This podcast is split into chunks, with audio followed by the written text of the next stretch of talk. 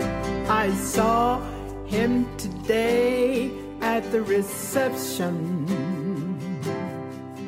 with a glass of wine in his hand. I, I knew. knew he was gonna meet his connection. Cause at his feet was a footloose man. Get ready for it, Jesse. You can't always, get, what you want. Cause Jesse wants to have sex with animals and it's illegal. So Jesse will never be able to have what he wants. Well, why would you say that? I don't know, just No, to, just don't- stir up controversy. So say you get that. your name in the, in the press, dude, because then tomorrow the headlines are like, Jesse Rivers of bagged and boarded fame wants to fuck a squirrel, and and he's upset because man's law will prevent him from doing that. I, I, I don't like this conversation. Can we get into the intro? Oh, this is the intro. So Okay, It's- this no, is no, no, no. episode three of Bagged and Boarded. Entitled Jesse wants to fuck a squirrel. What's up, ladies and gentlemen? I'm Matt Cohen. I'm Jesse Rivers. and uh, do you really want to fuck a squirrel? No, They're too small for you. A dude. little more meat on the bones. Why are you so offended by the with all the other shit we've spoken Okay. Uh, about in the past? Why I- is fucking a squirrel tormenting you so much? Let, let me explain. I, I Uh-oh. will admit that I have seen a bestiality porno. A Hey, I've only seen one. Yeah, Really? Because I do not want to see another one. dude, that there's okay. There's nothing sexual in beast yet. Like I, I ain't gonna jerk off to a chick fucking horse, but I will watch it and just be amazed. It's like watching the Olympics. No, it's it's horrible. It's I like don't, the I- I never spectacle wanna and see another magic one. of it all. Never what wanna see animal another- did you see? It was a horse, a dog, a fucking pig. Sir, I've Look, seen a snake. a- How, how the, what? Yeah, exactly. Was it in India? No, no. Ooh. Ooh, you're starting off a new fucking trend on this one. No, she inserted a snake in her vagina. I think it was in like the valley, probably. Wait, did you hear the news about uh that there was a woman taking a bath. I don't know where this was. There was a woman taking a bath. Uh she says that her boyfriend walked in on her screaming and that there was a snake coming out of the faucet. Yeah, In the bathtub. Oh, dude, you've never heard those? Dude, when I was a kid, I was fucking petrified of like a rat popping out of. the That's toilet impossible or a though. It's snake. closed on both ends. The the the the tubes. The What? fucking What if the snake? uh All right, excuse me for the chair move. What if the snake got into the house years ago? This is a hypothetical. Uh, went down the drain as it was flushing, so it didn't drown. Right? Followed the current down. This is a real hypothetical. Yes. Lived in a septic tank off of off of feces because there's probably nutrients and shit. Or no, shit is like It would- removes all nutrients. It's just Yeah. waste. It You would don't think kill you. snakes can live off shit? I don't think so, no. So you don't think a snake could have gotten in there years ago, lived there, like plotted its grand revenge and was like, "This is the fucking night," and popped up through the bathtub while she was bathing? No. So how could a snake could have gotten in there if it's closed? Well, see, that's the thing. Experts are saying that it would be impossible for a snake to come through there out of the faucet. So they're thinking. you know what this that proves. she You know was what you know what playing they're with the thinking. You snake. Hmm. know what they're thinking, sir. is that, That she this was- pro- this proves creationism. Fuck Darwin. God made that snake in that septic tank, sir. No, and that- he no. made diamonds and rubies and Belgium and uh, cheese sandwiches. That's not what I'm trying God to is get all across. to you. encompassing. What are you trying to get across to me? They're saying they're saying that's not possible for That- a snake to come. there's through no there. way a snake So can come they're through. saying that she was sexually playing with the snake. I told Like, you, dude. with herself. Well, you know that uh, was that famous. Is it Led Zeppelin? That famous book where they fuck a chick with a trout? I believe Wait, it's a what? trout. It's some kind of fish. It's like a large. Uh, I Never think read it's- that book. I think it's Zeppelin or Skinner, one of those like crazy. Oh, in a CD crazies. book? No, no, no. It's it, uh, like an, uh, a biography of the band. These interviews. It's become a famous like. Or like uh, a groupie did it or something. they fucked a groupie with a fish, Matt and Matt, uh, Matt. they fucked a groupie with a fish, and that's the noise that happens every time a fu- every time a groupie gets fucked with a fish, a cell phone gets its wings and goes off. Remember the whole doctor thing, dude? yes, I did. I'm gonna turn it on silent, and it's a good That's thing a I did good because I idea. just got a text. My heart fell out of my chest. What do I do? You pick it up. dude, leave it to the doctor. Hold on. type, type, type, type, type. I told him to pr- to uh, put it on ice and get to the nearest hospital because I'm busy recording a podcast, sir.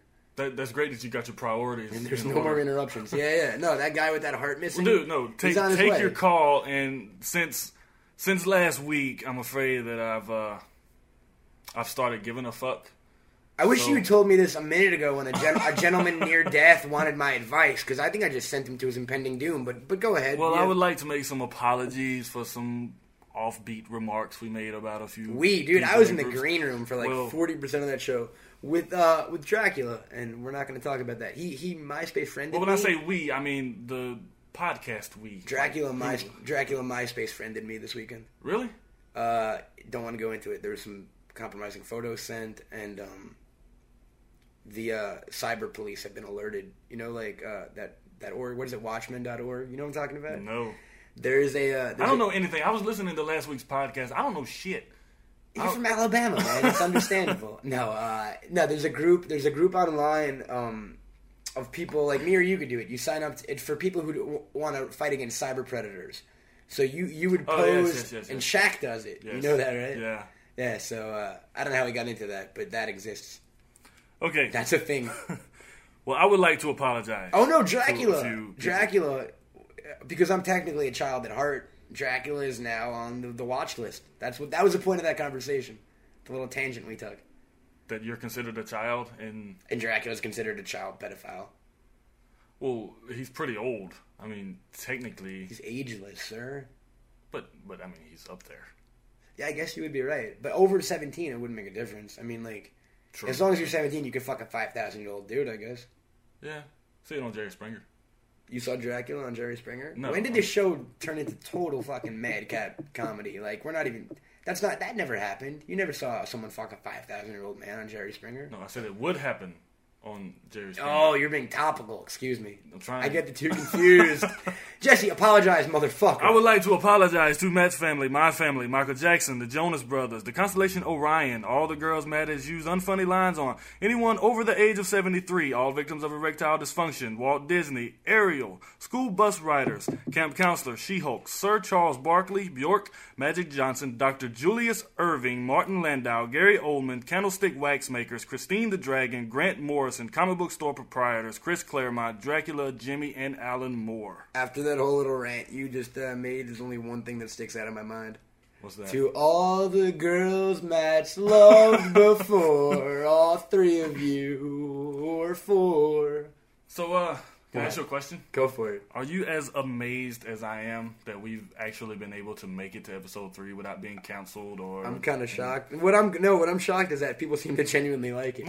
like every the night before the episodes go out, I'm like, here it comes, like fucking shitstorm 2008. And they're like, awesome podcast, not racist at all. Like, uh, so you really care what people think? I mean, I mean, we're kind of just bullshitting with each other, but I do, but it, actually care. it, it, it uh for all those listeners out there, uh, it, it is it is kind of nice to, to read comments to, and positive feedback on it. It give you know, It is. even though I enjoy just recording, I would record the show with you and put it up on fucking no one's ever gonna come here dot blogspot dot com. Uh, it, it's it's nice to know that like. Uh, Wow, I like the wax kind of wax kind of philosophical, philosophical. philosophical. Yeah, ooh, that see, too. they do teach stuff in Alabama. Uh, Stop it. and there's a Stephen King book called On Writing where he describes it's uh, the process of writing. Have you read it? Mm-hmm. There's a section in there where he talks about uh, his writing is almost like a time capsule or a means of time travel. It's between him and this subjective audience that's going to hear it who knows when. Right. So it's like he's having a two way conversation with one party that's not involved yet. And knowing that people listen, it kind of gives me that feeling too recording the podcast. Like, yes, we're It's almost life affirming. uh, ooh, that's a very good segue. we're going to say for like 20 seconds. Uh, it almost, you know, we're here in our podcast bunker by ourselves with our, you know, many butlers and servants and, and dancing girls. But like just knowing that people are actually listening to what I'm saying right now makes it seem a little less ridiculous. You know what I mean? Well, you won't be saying it right then when they're listening to it. That's why it's like time travel. Well, sort Think of. of, think of this as a time capsule from right now at, uh, should we give away when we're recording it? uh, it, it might make more sense. It's Monday. Uh, The twenty second. the tw- is it the 22nd of September? We record this show a week staggered, folks. so uh, if, we, if I ever make outrageous claims other than the normal outrageous claims I make that are time sensitive, uh, maybe because of that, we'll try to keep it to a minimum though. So due due to recording it a week early, could you explain to these people what we just found out about yesterday? The Green Hornet. Stephen Chow is. Oh, that was more than yesterday. See, you're I just- fucking with the whole time stream. I now. read it yesterday. Uh, yeah, No, Steve, the day before. They, Stephen Stephen Chow of uh, Kung Fu Hustle and Shaolin Soccer and CJ Seven fame is uh, set to direct and co-star in The Green Hornet, written by Seth Rogen and his writing partner Evan Goldberg, and. Uh, which I find pretty brave. I just had an orgasm in my mouth because that is the greatest fucking brave. It's brave. It's for the studio. Well, here here's why I think it's cool on two levels. A, you know about the whole Bruce Lee connection where uh, Green Hornet was the show that introduced Bruce Lee to Oh, a yeah, Western yeah, yeah. audience. Yeah. Well, this will be the movie that introduces Stephen Chow to for a large part to a Western Some audience. sort of history repeating itself. It I is, think. and uh, it's risking the fact that he's untested. But can you think of another Chinese filmmaker who gets movies in theaters here? Like I saw Kung Fu Hustle in theaters, and CJ Seven. Well, So he's kind of crossed over as far as far as people who've stayed in their own nation of origin. Like Stephen Chow is, is semi famous here. sort of. Well, to film buffs. Uh, yeah, I guess so. I mean, not many people have seen Shaolin. my Soccer. mom and grandma saw Kung Fu Hustle in the theaters and they loved it. Oh, really? Yeah, dude, people love. I love Kung Fu Hustle, man. Stephen Chow is one of my favorite filmmakers in the, in the world. I need to go to New York one day. Why? Meet meet these average moviegoers who choose to go see Kung Fu Hustle. My parents, you mean? Are they not average? They're weird. They'll be here in like a week if you want to come hang out. I told you already, actually. My parents are coming to visit for the first time to our uh, bunker in LA from New York. Should they be a guest on? Where I'm originally from? No, fuck no. Believe me, my if you think I'm annoying, wait till you hear my dad on one of these things. He's a carbon copy, yet upped a little bit in octave. So uh, That's, that's almost impossible. w- you will meet Erwin, sir, and uh, you will find out anything is possible in the realm of Cohendom. Uh, yeah, dude. So Stephen Chow is casting Green Hornet. Um, Green Hornet goes ways back as far as like Kevin Smith uh, writing a script for it and Oh, trying to get it movie-wise, done. you mean. Yeah, movie Yeah. wise. So I mean, the fact that this project is finally sorting, uh, seeming to pick up some steam, is pretty badass. Like we might actually see a Green Hornet flick. Admission: I've never seen a fucking episode of Green Hornet. Have you? I have a, a, a long time ago. I don't even. I, I know. I know it's a. Uh, I don't know what channel it was on, but it used to come on after the uh, the old Batman show. Look at the dynamic switch, dude. You know something I don't. It's like uh, I'm from Alabama. me am Bizarro, uh, me am hate Superman. No, uh, so as far as I know, Green Hornet was like a dude who kind of looks like the Spirit, right? Well, uh, he's got that mask. And Like the Kato Robin. is like his uh, Asian manservant Yeah, it's like slash the butler. partner. Right. He's a butler, but he kicks ass. Right. Yeah. Is he a better fighter than the Green Hornet?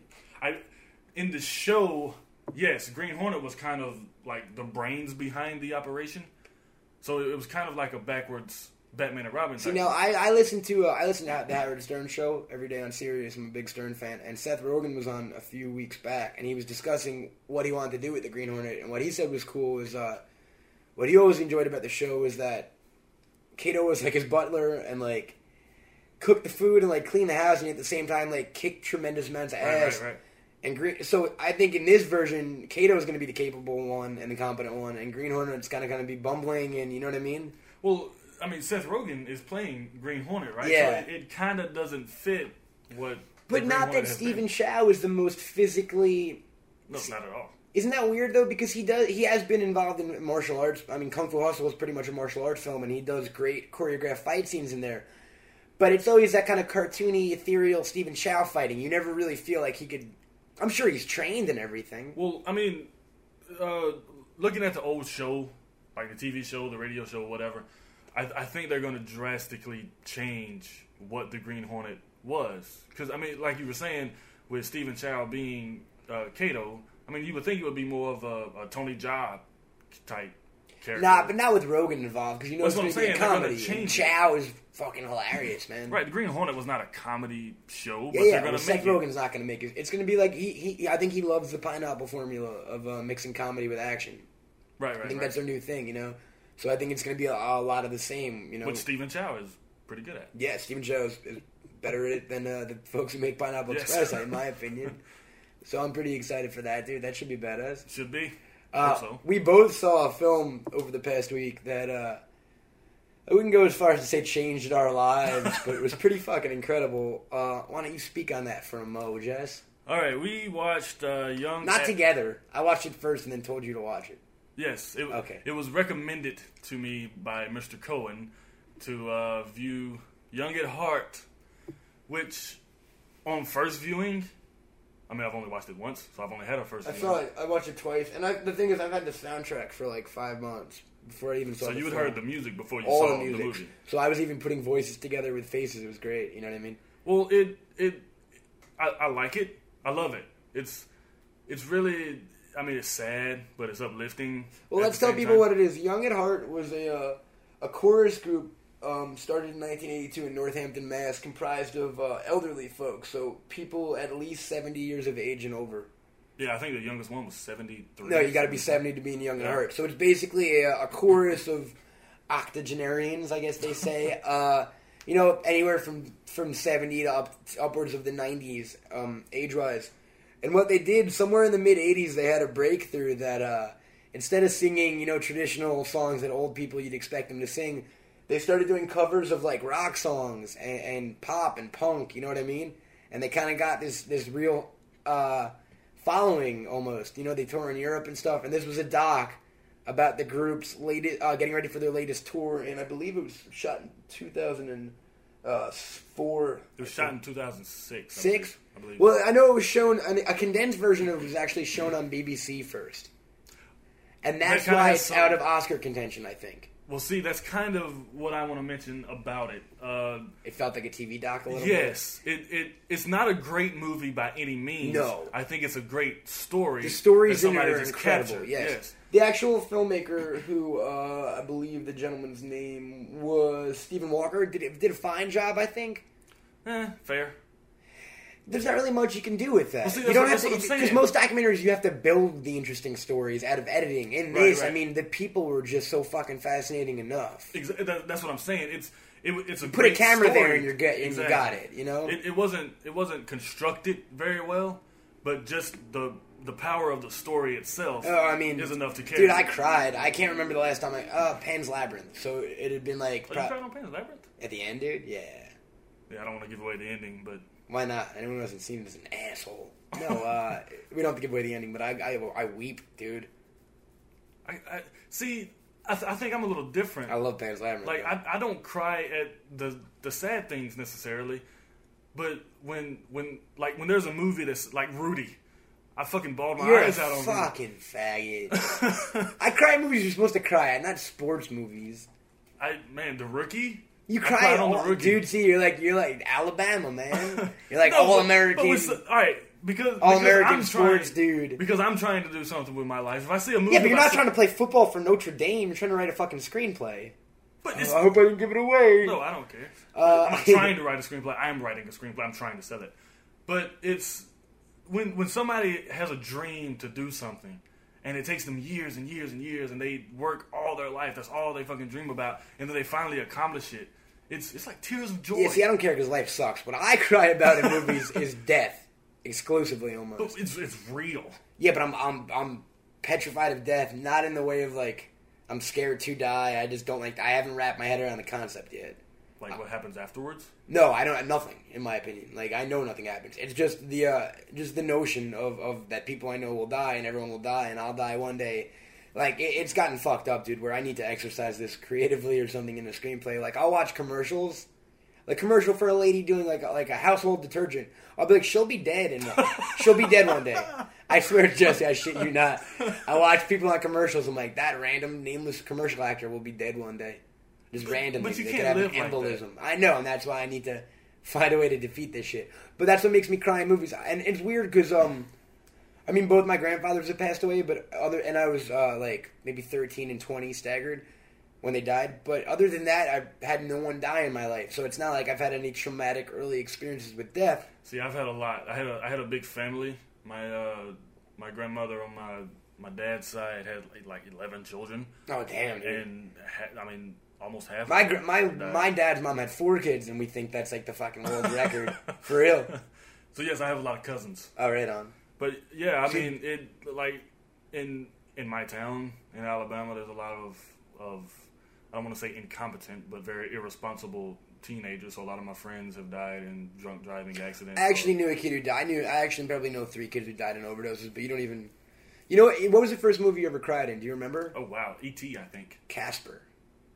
Wait, the, wait, Christina Ricci, Casper, yeah, do you remember it? uh, uh, just a tad. At the end, Bill uh, Pullman meets his dead wife for like a good thirty seconds, and they like say goodbye forever. And that was that tore me up as a fucking kid, man. I, I, You know what I'm talking about? At I the don't end, remember that. He but- moved with Christina Ricci into town. His wife had died like the year earlier. right, and they move into the the Casper, Casper house. House. Yeah. But at the end of the movie, when Casper becomes a real boy again, the mo- uh, Christina Ricci's mom and uh, Paxton Pullman's wife, Paxton Pullman, who fucking cares? It- that's close enough. same person. Uh, Pullman's wife pops up for for like a good thirty seconds and is like, "It's okay, honey. I love you. Like I'm watching you." And I, that shit tore me up. So I was like, I don't want Casper's mom. That wasn't even Casper's mom. It was Christina Ricci's mom. But you, but you know that that was the first one you cried at. yeah, I remember vividly Yeah, I, I remember mine. in We uh, theaters. I remember. Yeah, we we watched ET, and I, I think I went and cried to my mom. he doesn't even die. no, but I, wa- I was like, uh, why can't he stay? I want him to stay with Elliot, Elliot, Elliot. He shouldn't have stayed, dude. He was like a foreign pet. That's like kids getting alligators at their houses and they dump them. They would have dumped ET down the toilet in a few years. Yeah, but I mean, We don't know how that race ages. They could have gotten like scary with fangs and shit. But little five year old Drew Barrymore, cute little finger trick could have turned into like fucking a flame shooter. He would have terrorized. Uh, or- It's nature versus nurture, my man. nature It's- versus nurture. They, they would have raised E.T. to be a caring. Did and you ever loving read the books extraterrestrial. when you were a kid? What books? They did sequels to ET, I never knew like that. no. ET and the Green Planet. I think was the I name of read them. Goosebumps as a kid. So did I. man. Do you remember any of those? I remember the mask. The, the the girl with the mask. Let's stay on Goosebumps for a minute.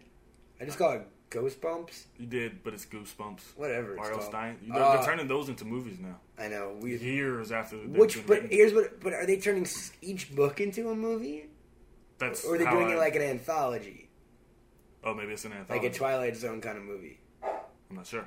where it's three separate stories? You know what I mean? Right, right. Uh, nah, dude.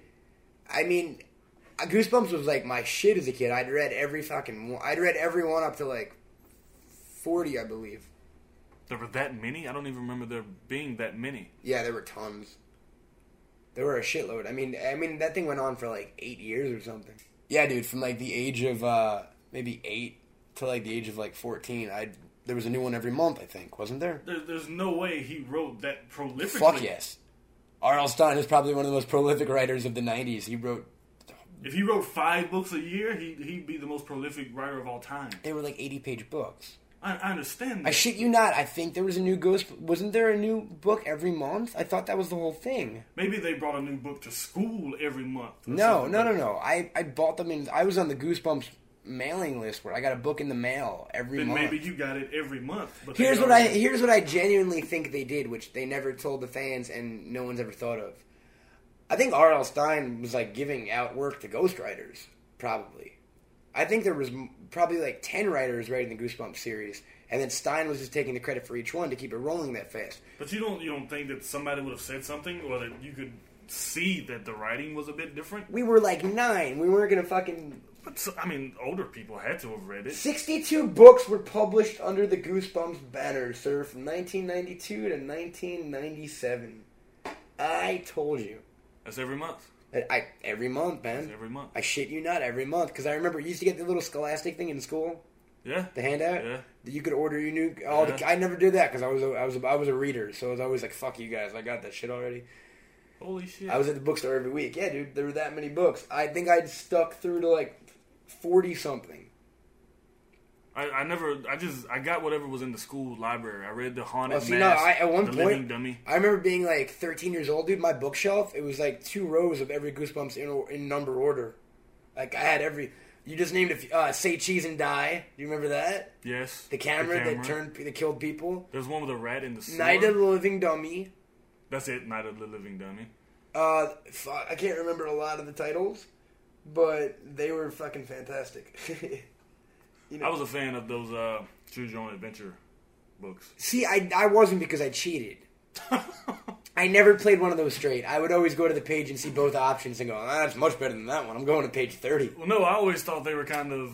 I mean, they were kind of brave to be kids' stories because a lot of the times you would choose your adventure and you would die. You know what I did used to read a lot of though, and and to this point, I give my parents a lot of credit like a tremendous amount of credit that I've thought of in recent years. Like they did everything right education wise when I was really little, as far as like uh, stimulating things and like I used to, my favorite books t- when I was a kid were these um they were called they were like logic puzzle books. They were puzzle they were like brain twisters on every page. It would be a story, but to get to the next page, you'd have to figure out either a map or like there would be a cryptogram and you'd have to figure out a clue. You know what I mean? That it would tell you what page to go to or something. No, it would be the next page. You couldn't progress a page until you figured out the, the puzzle on the one before. Why wouldn't you just turn the fucking page? Because I wanted to figure out the puzzles because I was a nerd. like that, yeah, dude. I was obsessed with that shit. And like, for for someone who wound up a, uh, a college dropout uh, who, who enjoys the bong, like I used to do like archaeology kits and shit, and you know what I mean. Like I was all in. I still I still consider myself a uh, a lifelong learner and student, but just not in a traditional school sense. You know what I mean? Well, technically, everybody's a lifelong learner. I mean, when are you gonna stop learning shit? I, I actively seek shit to learn. I feel like, which I, I don't know. That, I think I feel like a lot of people get to a certain point and they're like, "All right, let's go through the motions of life. I Yeah, got why- a job, I got a wife, I got kids." I'm like, I want to learn about sarcophagi. Is that why you're trying to learn French? Yeah, I am actually just yeah, uh, yeah. I'm I'm trying to teach myself French just out of out of boredom and like, why the fuck not? When I'm when I'm 90 years old and I look back, like, what have I done with my life? I want to do as much random shit as possible Well, anything. I mean, you and can, know about as much random shit as you can possible. talk in French anytime you want because everything sounds good in French. C'est va très bien, merci à toi. Ah, quand nous va pas, c'est nous va pas, Jesse. You're, you're losing me. C'est nous va pas. But you can say I want to take a shit in French and it'll sound good. Yes. Voilà, j'ai, voilà, voilà, poupou. I don't know what that means. Je suis un petit crustacean. I am a small crab, but it sounds lovely. Like I say that to a, uh, a lady at a club, and like sparks fly. It's the language of love. I tried Japanese for a few weeks. Impossible. It's not impossible. Here's the problem with Japanese, and they tell you on every beginner's episode one, they're like, stop. Learn how to read and write Japanese before you attempt to learn how to speak it. And I was like, well, fuck those guys. I'm smart. Uh, it's impossible. I think it'd be harder to read You and have write. to you have to know how to read and write it because everything in Jap- in Japanese is about inflection, and there's no tenses and there's no verbs. Like everything is all no, con- but no, if everything you- is contextual. But if you have somebody, Speaking-wise. but if you have somebody that pronounces something in in Japanese and then tells you what that means, isn't that easier than than remembering? No, because all the words are, are formed are based off certain roots, so it's much easier to know the language first, and then you can guess words and be right on them by putting words together. Because there's so many separate. Because there's so many words. You know what I mean by that at all? No, because the, this is how I see it. If if if you're in English, if you're reading English, It's a lot easier to learn how the language works than to memorize every word in a language. French, I'm not doing that because I know Spanish, and it, and it's similar. It's based on the same language: French, Spanish, and Italian. but it's written the way it sounds. Japanese is not that way. Yes, but it, it but it's it's learning. It, but it, it but it it's not about pronunciation. It's about how words are formed and what words mean. That's why you learn to write Japanese first. I could compete completely off the fucking mark here, which I probably am. you know what I mean, though. Not I- Like, I did you don't take the agree with that. SATs?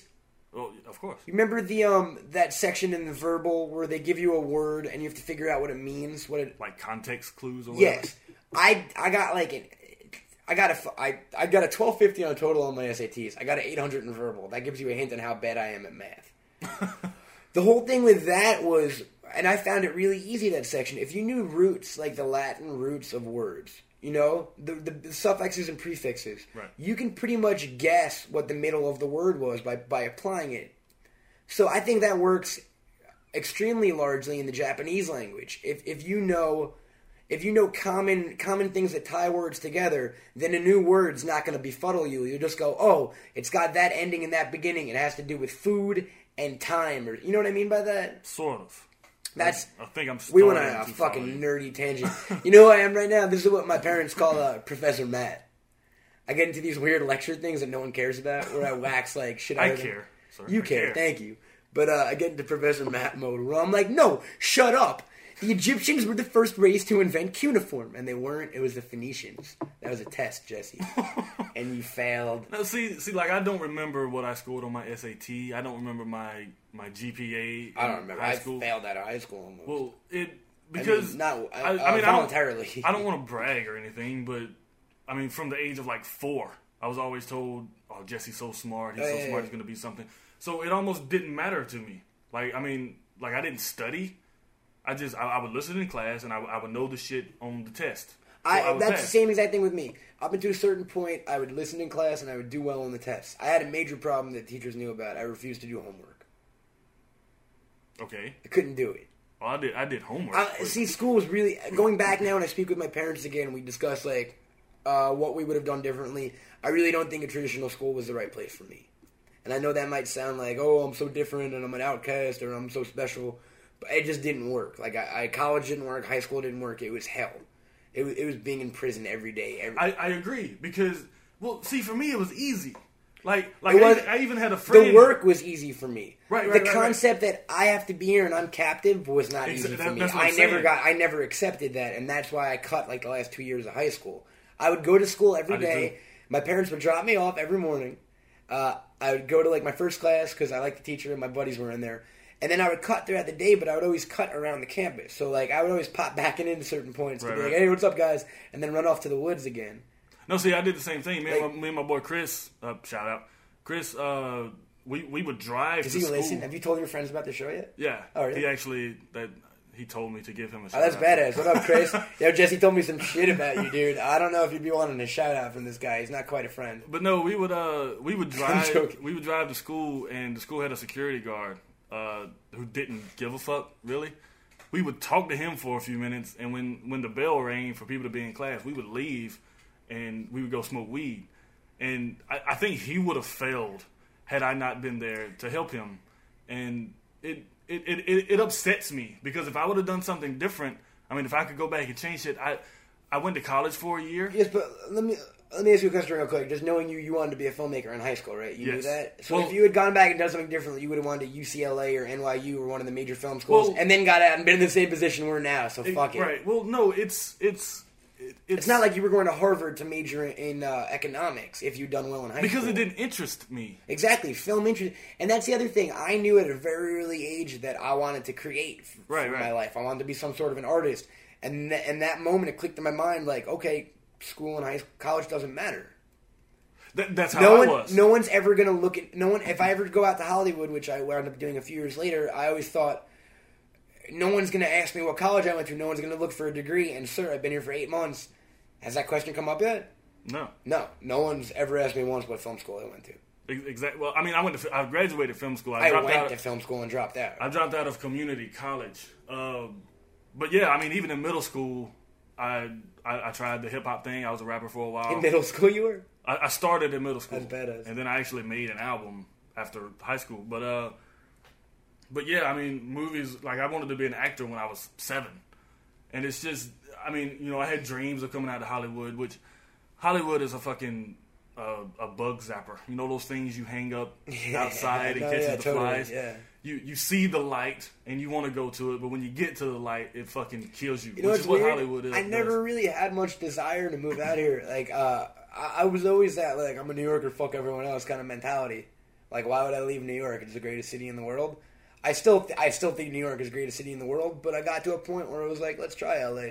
I like it a lot. Well, it's kind of the place to be for what you want to do. It is. I, I, it is. It is. Uh, okay, this is this. I is get the upset difference. in that regard because like everything is so industry out here. You know what I Well, mean? that, that's what I was about to say. I, I think. I mean, I've never been to New York. like what boggles my mind is people who live out here and are like dentists or like you work at a blockbuster but they move from Can out I of say state. what I was going to say? yeah Okay, that's what I think. That I've never been to New York, but I, I, from what I've seen, I think the difference between Los Angeles and New York is in New York you can live there, work a regular job, whatever. I think anybody that comes to LA wants to do something in the industry. i've never seen a city in my life so dedicated to one sole Exactly. thing it's, it's it's literally like movie town like they should Exactly. re change the name it's insane uh, everything out here is for the sole purpose of m- making movies and i mean you grow up in other parts of the country and you always know hollywood you know hollywood's where they make the movies is where the celebrities Absolutely right. live but literally everything in this town is for the purposes of movie making or the entertainment industry Yeah, I- dude, you go to fucking McDonald's and you ask the the guy taking your order what he wants to do, and he wants to be a fucking actor or a screenwriter. No, yeah, everyone. I mean, Everybody. David Cross has a great uh, bit on the whole thing on one of his stand-up albums about how uh, you move to Hollywood, right? And there's like I don't know, a million people here right now, and every single one of them, I'm quoting David Cross, they're all going to be the next big thing. Oh, they're sure. They're positive. They were so good in their high school production of Annie and Brigadoon, and they're going to be the next Brad Pitt. And There's out a- of those million people, this is the exact David Cross line. Uh, 14, Yeah. you know, 14, 13, 14 if you count the chick who goes on blind date and then poses for uh, Playboy. You know what I mean? It's ju- and and then the people who don't make it. This is more cross. He was my favorite stand up after Pryor. Uh, Oh, really? yeah, David Cross. No Carlin? David Cross is a fucking genius, dude. No Lenny Bruce? I don't. e- I've never heard Lenny Bruce. No. I've listened. I've listened to him. He's kind of like whiny and effeminate. I can't take it. Red Fox? Nah. Huh. Pryor. Oh, yeah, Pryor's number one. No Pryor, doubt. David Cross, uh, Robin Williams. I grew up on. Yeah, Robin, Rob, I was surprised at how good Robin Williams is in stand up. Oh, he's incredible. Have you heard the old st- when he was all coked up and shit? He was a bat out of hell, sir. Like his Nah. show from the uh, Uh-huh. Still I think is. it's Radio City. He like climbed up the fucking wall to like get into the balconies. He was insane. Wait, there was a movie. I don't remember what movie it was, but it was a movie about a psycho, and I think that uh, maybe it was The Shining. Maybe it was the sh- no because The Sheening. Sheening? Even episode two. who, back- whoever the director was, I think it was Kubrick. Kubrick. Yeah. No, it can't be because all right, whoever the director was said they saw Jack Nicholson in The Shining and said that he wasn't right for his movie because he wasn't psychotic enough, but he saw Robin Williams in Mork and Mindy and he wasn't right for the movie because he was too psychotic. That's awesome. I, I love that. I don't know who said that, but I'm, I'm, I wish I could remember. What movie? Maybe, maybe it was Kubrick. Maybe I'm thinking The Shining when Nicholson was cast, but I can't remember who was. not maybe you know a lot psychotic of now. people. A lot of people give. Are you a Stephen King fan? I am huge. Have you read the book? The Shining. Shining, yeah.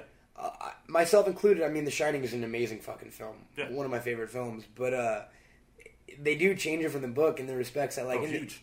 he starts off normal in the book. The first time you see Jack Nicholson in the movie, I went back and watched it like a month ago. Literally, crazy from the, the first get-go. shot of Jack Nicholson, he's fucking batshit Yes. insane. Before they even get to the out- overlook or whatever, When they're driving the hill, and when they're just dry, when he's just talking to the guy in the office, yeah. he's What? like, "I just need a lot of space to," you know, he's like, That's just Nicholson's look. I guess so, Oh, man. You know, he wasn't so crazy in uh, Oh, Yeah, I mean, Easy he- Rider. Well, it was his first role. He was great in that movie. Yeah, yeah.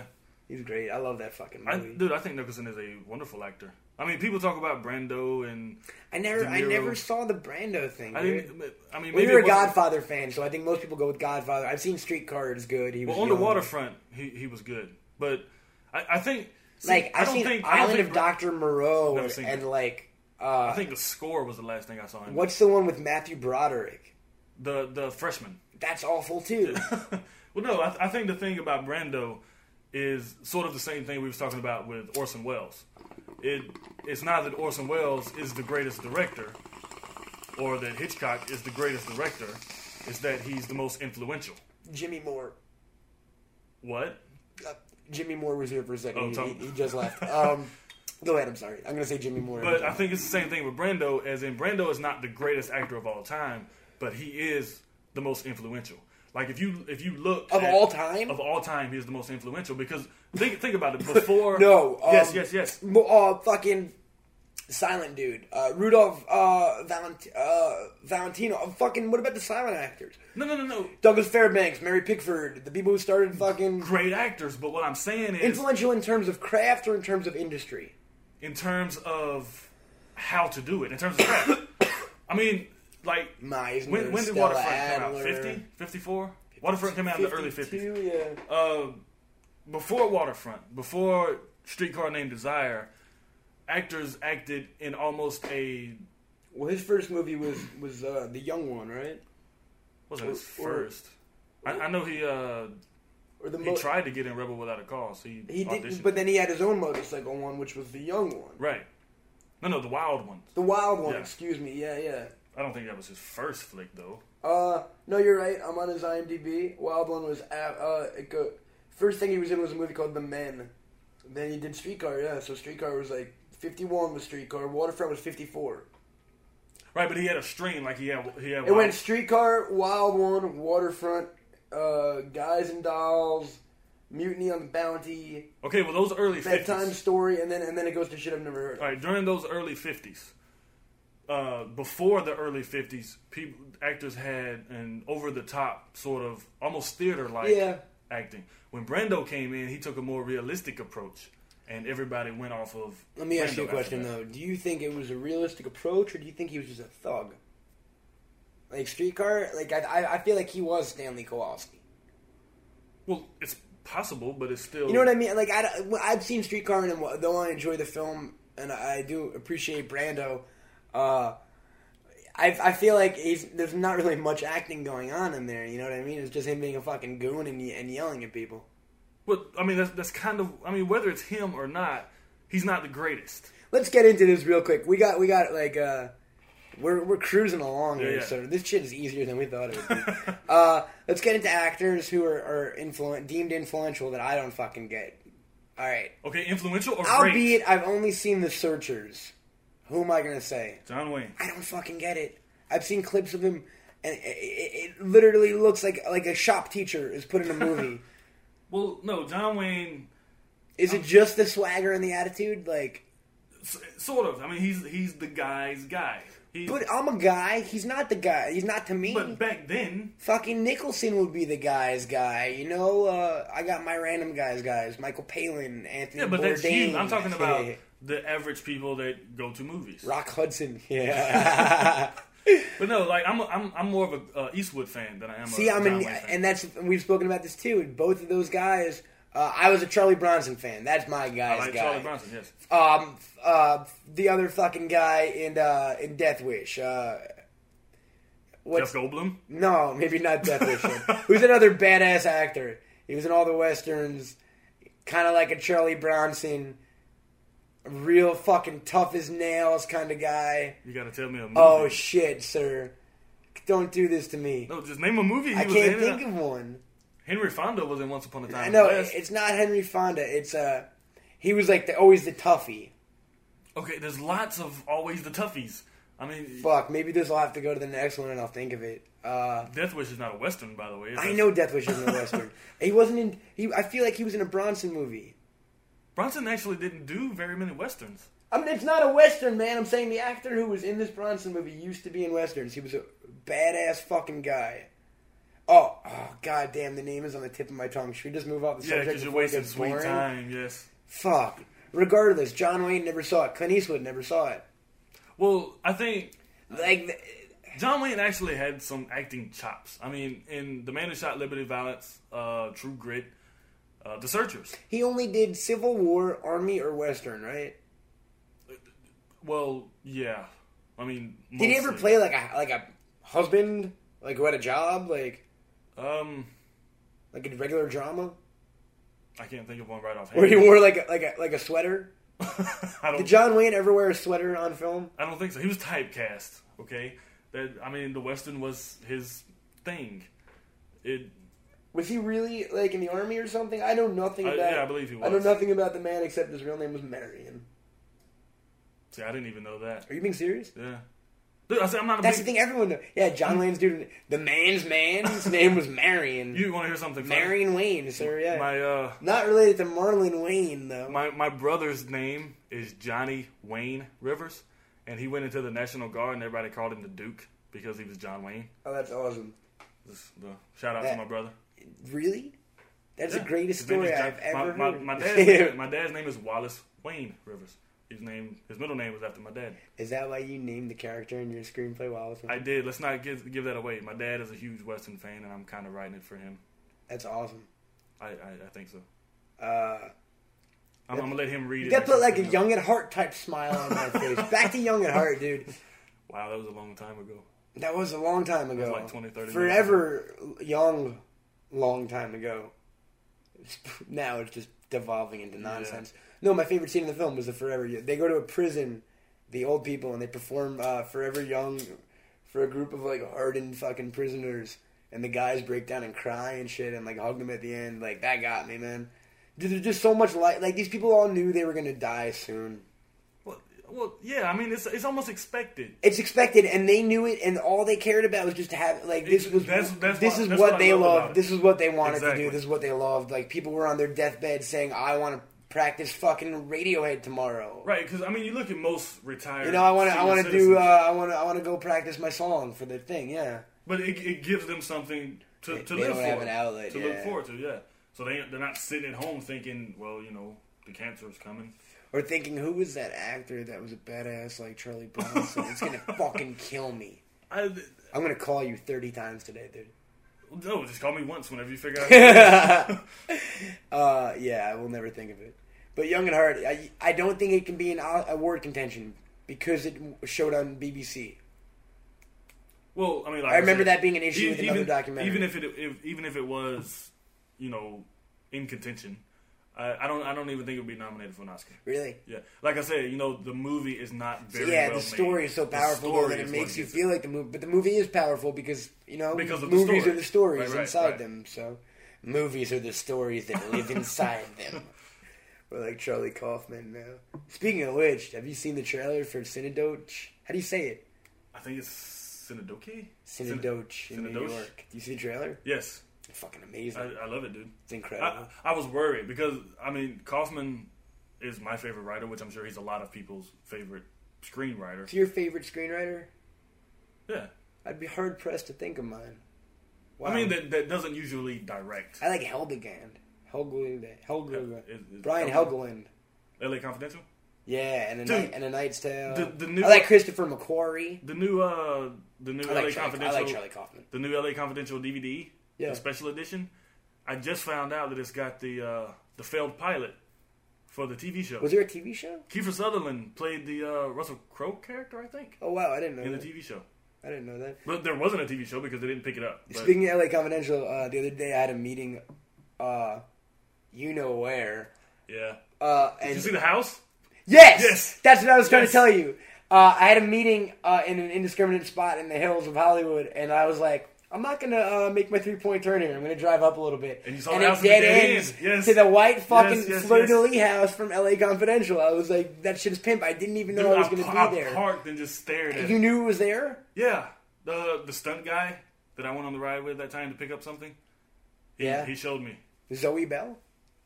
Sure, Yeah. I said stunt guy. He showed you? Yeah, Yeah, I just, I just, I Holy just shit. randomly came across it, dude. It was Dude, awesome. I, LA Confidential. I mean, I wouldn't say it's my favorite movie, but I think if I could watch any movie over and over and over, LA Confidential would be right on the fucking top. Dazed and confused. We're just gonna keep. Yeah, see, going I can back watch to that over and over.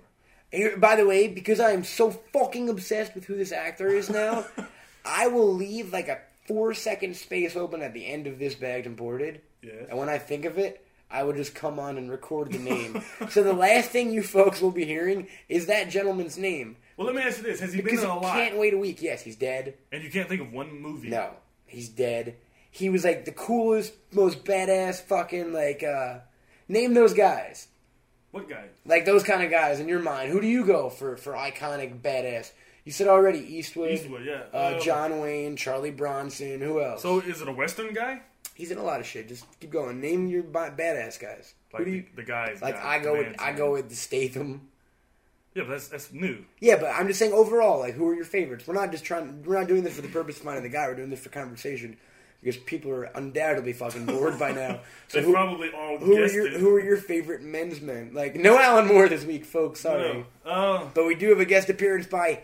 Hey everyone, it's me. I'll- I'll- hey I'll- super friends, it's me, Stan Lee. I'll tell you, you sound nothing like that. I know that was his cousin Jerry Lee. I'll tell you this: uh, you may not consider Lewis. him a man's man, but back in his heyday, I, I I would I mean I couldn't have been a huge fan because I wasn't alive. But now I'm a huge fan of him back in his heyday. Lee Marvin, Lee Marvin. motherfuckers. He was yeah, he was in uh Lee Marvin, man. was in the Man in Shot, Liberty Lee Balance. motherfucking Marvin. I didn't even have to. i we're gonna use that four seconds at the end. It was Lee Marvin, dude. Dirty Dozen. He was in Dirty Lee Dozen. Marvin was badass. He was, That was the name. but Would you have ever thought of that? no, not off of what you were telling me. Who, who were you thinking? I don't know, but I was gonna say Paul Newman. Paul Newman actually used to be a real. Yeah. I mean, the cool hand Luke See, Hood. I like Robert Redford more. Nah, Paul Newman. Who was an Easy Rider? Redford. Neither one was an easy rider. Wait, who's the guy in Easy, Easy Rider? Riders. Peter. Ah, Peter Fonda. Fonda. Excuse me. Wow. Yes. Wow. But Newman and Redford were in The Sting and Butch Cassidy and the Sundance Kid. yeah. Peter Fonda's badass. Really? okay, let's do. Yeah, we have time for this. I have a weird thing, and we've gotten into this before. And this is uh, like I, this is anyone who says I'm not a movie buff now will totally turn against me. Uh, I don't like movies from certain time periods. Example. I like movies from Easy Rider on until about 1983, and then it stops until about 1994. I don't like any movies made. I mean, there are of course- excuse me, wow, there are exceptions. There are yes, exceptions. of there are course. hundreds of exceptions to the rules, but in general, like the 80s and like the 50s and the early 60s were the dead zone of movies for me. I'd say the late fifties were pretty dead. Hayes Code. That's what it comes down to. Easy Rider was one of the first films that wasn't subjected Right. to Hayes Code. Well, I think I think with the '80s, like the late '80s, it got so into let's just have fun, let's just shoot a movie because that's when everybody kind of And got some of into- those worked. You know, you have your uh, Fast Times, your Bill and Ted's. Well, no, I and mean, Back e- to the even, Futures. even the stupid movies that I grew up on. I mean, I still have an affinity for. I mean, like like Cobra was a horrible fucking don't even movie, know but what I that love is. it. Wait, Sylvester Stallone, he's the cop never heard of with it. the snake on his gun. What? Oh, Yeah. like a real snake? No, it's a cobra on like Like a in- in picture the- of a cobra? in the handle of Oh, his gun. Yeah. I thought I, I pictured Stallone clutching a gun with a snake wrapped around, coiled No, around but it. the funny thing is, I mean, Co- Cobra is never a heard of horrible. that. It's a hor- you got to see it. it. It'll it- you'll laugh at just how bad it is and how he talks. And I shit. don't wanna do that. He's always got a toothpick. I want to watch and good movies. shit. but Oh, he's always got a toothpick. I'm in. he Wait a minute, you didn't tell me that before. he actually turned got an down. entire section of DVDs that contain he toothpicks. turned down the lead role in Beverly Hills Cop to do Cobra. So you that's Beverly it. Hills. No, wait a minute. Beverly Hills Cop. yeah, he's supposed to be in Beverly Was Hills gonna be, Cop. Axel Foley was going to be a white guy? Sylvester Stallone was supposed to be Beverly Hills Cop. and He turned it down for Cobra. Thank fucking God. But I, ju- I just thought of uh, I thought of it, and then uh, no, you remember a while back when I was saying the Kubrick talking about the Yeah, narcotic yeah, guy? dude. Okay, it wasn't Kubrick. The director was James Cameron. Okay, what film was it for? we'll Wait, I, get back to you on the next podcast. I'm confused. No, I'm I'm talking about the wrong thing. Okay, here we. go. This is What Wow. I'm, this is what I'm thinking of. Um, If we have still have any listeners, I love you folks. No, no, no, no. Write your names in the comment section. You th- want this is shout another outs. funny. Not You want to casting shout out? thing. What was that dude's name? Chris? No, it wasn't. No, the guy on the on the uh, message board. Damn, I don't remember. Travis, Was it Travis? Kyle. Wait, The guy on the message board Uh, is the saying, guy- "Give a shout out." This is a shout out to Here- you. Here's your shout out because we need listeners. Uh, All right, look. Okay. Th- This is another funny non-casting thing. Okay. When James Cameron was casting Terminator, the first choice for Terminator. Let me was- guess. Let me guess. Abe Vagoda. No, Okay. the first choice for Terminator was Lance Henriksen. Really? Yes, but he didn't get it when they saw Arnold Schwarzenegger. Another choice for Terminator was O.J. Simpson. Wait a minute. Let's go back to Lance, who should be in every movie ever. He was in Terminator, but he wasn't the Terminator. Who was he in Terminator? He was one of Oh, the he cops. was one of the cops. Yeah. Eh, But you know, he worked with James Cameron in Aliens. I know. So I guess they were, like, friends. Aliens. So what's that? Aliens. Aliens. The yeah, sequel. Bishop was an alien. Bishop wasn't in the first. Ridley A- Scott did Ash the was first. the robot. Ian Holm was the robot of Yeah, the yeah. first one. Who like Right. and his head exploded. But uh, O.J. Simpson was considered for Terminator. And Yeah, the- I was right. Excuse the me reason for a second. Tyler on the uh, Tyler. Tyler on the quick stop uh, begged and word feedback. Here's your shout out. Keep listening and tell your friends. All right, go ahead. if if you were casting the Terminator in 1984 and Yeah. somebody came to you with O.J. Simpson, what would be your reason not to cast O.J. Simpson? Because he's never acted before. Well, other than that, Because he was going to kill someone in 14 years. the reason that they did not cast O.J. Simpson, He was too scary. no, he did not seem like the kind of guy that would be a cold-blooded killer. Well, they were right because the jury found him innocent of his crime. So He's on trial again. You know that? I know, I know. You know what my mom told me? My mom, I keep going back to my. It's like Happy Parents Day on Bagged and Boarded. I have no parents. It's all a lie. I was raised by wolf cubs, and my name is Mowgli. Uh, my mom, my wolf cub mother was like, "Have you been watching the OJ trial?" And I was like, sh- I, sh- "I was like, I passed by that on court TV, and I shit you not, I thought they were was a doing replay. reruns. I was like, they're rerunning the old one. He stole like trophies or something. He was up for kidnapping. and- Yeah, and whatnot. I don't really know what that is. Johnny Cock. No, Johnny Cock was dead. Right on. Hey, uh, wow. What What are we wowing about? we have a friend. We have our first real bagged and boarded friend, and we're gonna give like the real friend shout outs on the on the uh, on the show. Okay, who's, who's 'Cause- our real friend? Our new friend is Jim Vincent, who at uh, two sixteen said, uh, "I tried but couldn't finish this episode." This is in regards to Bed and Board Two.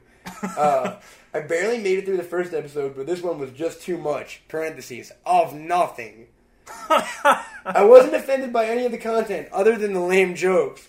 I just couldn't take your voice anymore. Dot dot dot. Matt. Damn. Well, Jim Vincent. Here's a Fuck message. For, you. no, no, no. Why not? We give love on this show. Jim Vincent, I want to passionately make out with the corpse of your mother. You're a fucking. Make your own podcast, Dick. No, why are we doing this? No, there's no reason. We shouldn't be offended. I'm, I'm not offended. Here's what I find funny in They this. Don't, don't listen to it. listen to it and don't post a comment Why? like, on the board that's all posted Wasting positive time. comments. It's okay because you know what? I have listened to the Jim Vincent cast, and you know what it's about? My Little Ponies. The guy loves them. That's all he does in life. He collects. He's Jim Vincent is the world's biggest collector of My Little Ponies, world's second biggest collector of Barbies, and the world's third runner-up in Douche of the Year contest. You think he'll let us be a guest on his show? I think I want him to be a guest on our fucking show now. Let's call him. Jim Vincent. If you are, if you seriously hear this, Well, he won't make it this far. if you make, if my voice doesn't send you running for the hills, uh, send us an email at uh, baggedboarded at gmail.com. And I shit you not, dude. You please, we will have you on the next bagged and boarded. You can call in Skype and tell us why we suck. No, he can bring better jokes. No, no, no, no, no. I want to hear why we suck because I want to make changes. Well, your voice, Shit, shit, shit. your voice, and my lame jokes. What if I talk like this? What if what if I what if I do my Jesse impression the entire show? Do it. And it's bagged and bagged.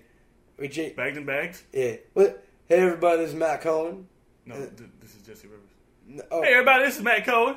is that you doing me? Yeah, Really? yeah. Wow.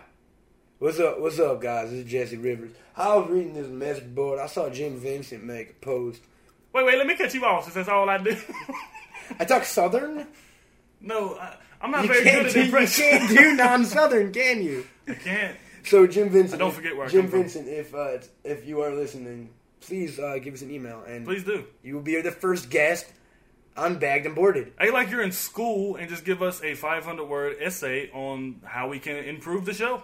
In fact, because I am such a fan of Jim Vincent's, I will be taking that last sentence and putting it as the official blurb on iTunes. I wasn't offended by any of the content. I just couldn't take your voice anymore. dot dot dot. But no, Matt. I'm, I'm I'm curious as to he said he couldn't get through the first one, right? Yeah. Like, why why would he even try the second one? Because the guy loves pain. You- You don't know about Jim Vincent. He's a masochist. He's the big. I told you, third runner-up in douching. uh, first biggest My Little Pony collector. Fifth biggest masochist in the state of Massachusetts. Is he from Massachusetts? He's a masochist in Massachusetts. nah, it's just probably not. I Okay, mean, we've wasted five minutes talking about Mr. Vincent. Let's uh, let's, you want to know the real thing? I think Jim Vincent is an alias for Kevin Smith, and uh, and if that's the case, uh, I'm sorry, sir. he's gonna knock us off of his site. He doesn't listen to this shit. I He's got Sure, more you're right. important things to do, course. like promote Zach and Miri, which comes out in October 31st and looks pretty fucking hilarious. It does. The reviews have been rolling in. Craig Robinson looks great. Should we? Uh, let me, let's stop for a minute. This is Stop. this is a real life podcast. We stop. course. We start. Should I get pissed off at that? Like I didn't. No, uh, dude. that that wasn't planned at all. Like I just I was looking for that kid. Okay, let me Tyler, explain. who's now an awesome fucking motherfucker. Wait, and I let me- happened upon this. This is our first negative criticism, and I've never Exactly. I've never So- dealt with that in my life. So let me ask you this: Let's how, do many, this for a few minutes. Yeah. how many responses do we have about on episode two? I know we had like, almost twenty. No. On Oh, episode one. Episode one was 18. Episode two's been up for a day. We have seven responses. Okay, so twenty-five so far. Okay. and mostly they've been They've been all positive. they've been praising us, right? Every single one. Okay, so if you were to make a movie and you were to get ninety percent on Rotten Tomatoes, Are you telling me I am I am fucking uh, Bob Altman? Like I am that good of a filmmaker? well, no, I'm I'm saying hypothetically. Hypothetically, Bob Altman gets like a one, 24 and one, you know. Hypothetically, Except for the last one. What was it? Prairie Home Companion. eh, it was all right.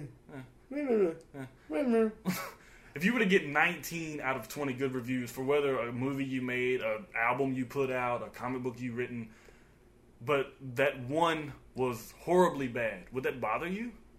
no. Well, Plus, then- you shouldn't be offended because. I'm not offended at all. well, well, a there's that, and b it's just my apparently my voice. Well, the lame jokes, You know what? I'm not a oh, comedian. dude, you know what? I just realized what Jim Vincent stands for: dude. Jew, veheminator, and ve- uh, as we all know, vehemently means like angrily. So you think he's vindictive toward Jews? Yes, he's the Jew vindictor. So technically, he's the racist one. Wow, We're back on race again. things just got real on Bagged and Boarded. so that was- that was. A, did you notice no commercial this week either? no commercial. Because apparently my voice is too grating, so we wanted to He- he give you a doesn't- little bit more of it. He doesn't enjoy the voice, the sexy tone of the world's greatest lover. You know what? I honestly am not a huge fan. I I- like. I know my voice is a bit. I hate your voice. Well, If, if you had any are other you voice, Jim Vincent? I'm, Jesse, are you the world's biggest My Little Pony collector? I did it just so we My could have Little something to talk about. Pony. Was that how it went? I never watched My Little Pony. My Little Pony. That's the theme song of a kid, some kid's show. I don't know. Have you ever listened to another podcast besides Smodcast or would- and like the other Snodcast and Ca- and Cabin Fever? or The No- other nothing off of Quick Stop. No, really? I have. Nothing ever fucking happens. kind of like this episode. Kind of like this episode, but kind of like he's saying, but this one was just too much. Wait, parentheses of nothing. Y- Well, okay. Well, maybe we should email Mr. Jim Vincent and explain to him. No, no, that- he's gonna email us. We can have him as a guest. You know what we'll do next time is we'll bring in the dancing girls and the elephants, like we Okay. planned. We- We'll do the skydiving section of the show to make things exciting for the people who think there's too much of nothing. Uh, I'll be tattooing my labia. First, I will be getting a labia surgically implanted Really? to my forehead. Can I be there for that? You're gonna be the one surgically implanting. I will- I hope I'll- you brush up on your I will Doogie Howser do a this good weekend. job. I believe it was uh, season three, episode thirteen, where Doogie did the uh, labiaplasty. So, Okay, I'll, I'll get the DVD. if you want to check from the bagged and boarded uh, DVD room, we'll do. manor. It's a separate house, really. I was okay. Last week, We're gonna go a few minutes long because we're all pissed. Go. last week we talked about uh, uh, crossovers and events and comics and shit. Yeah. And you let me borrow the Malcolm books. yes. Did you love them? I actually didn't read the Amalgam books, uh, but I read DC versus Marvel, which was I'm not gonna say it was horribly written, but it wasn't greatly written. Ron Mars ain't great, but when I was like, what was I like nine? I was like, holy shit, Spider Man knows Superman. right. Like they're friends. But I'm, I'm not talking about that. I'm All I talking- ever wanted was people from random. Like you know, the biggest moment of my childhood was Birth? when Bugs Bunny and Roger Rabbit appeared on screen at the same time. And, and- Roger excuse me, I, I fucked that up. Daffy Duck and No. Donald Duck. Bugs Bunny and Mickey Mouse. Oh yeah, yeah. appeared on. There was Warner Brothers Disney like coercion in Roger Rabbit. They were skydiving, right? yeah, they were skydiving. Yeah. But even at the end of the movie, like, the smile, smile. Oh, yeah, Mm-hmm. yeah. Everyone's there, dude, and that was like an an orgy of fun for me as a kid. I couldn't believe what I was seeing. Because as far as I knew, it was weird. At a very young age, I was aware of Disney and Warner Brothers and Marvel and DC. Because I, I used to have these things called my I called them my friends in the case boxes when I was like up to like six, and they were basically um, little plastic the figures, little Right, right, like right. the rubber figures. Yeah, yeah. You know they used to make back The in the day. little wires in them. No, the hard ones that didn't move, like like the pla- hard plastic figurines. Do I have any? Kind of like the vinyl toys, but Okay. regardless, I, I used to have like I had hundreds. I had cases and cases and cases full of these figures from everything from Gremlins to fucking superheroes to every movie that came out, like McDonald's toys. They were just little toys. All right. I used to organize them on my uh, my shelf, and at like the age of five, I would separate Warner Brothers. I would separate Looney Tunes, Disney, Marvel. I would separate by franchises. I was always franchise aware for some reason. So whenever there was a crossover like DC, Marvel, or fucked with or your head. Roger Rabbit, didn't fuck with my head. It was like the gates of paradise opening up. I was like, they can mingle for once. We can all get we we can get along. We, we can get along. can. we can we can get along. Me, you, and Jim Vincent can get along. You want to know the truth? You're Jim Vincent. No, What's the truth? I love you I love you. in in, in a podcast hosty kind of way, in a Of course. co-host way, Purely platonic. purely purely plutonic, the finest drink for yellow dogs.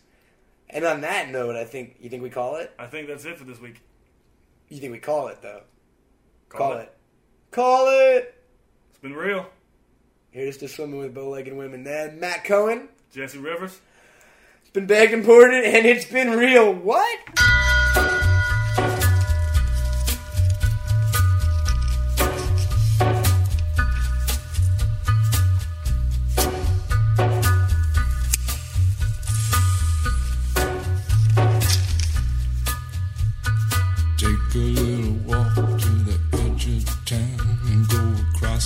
track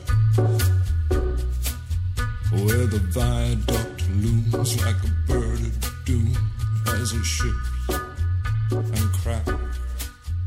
Where secrets lie in the border fires and the humming wire.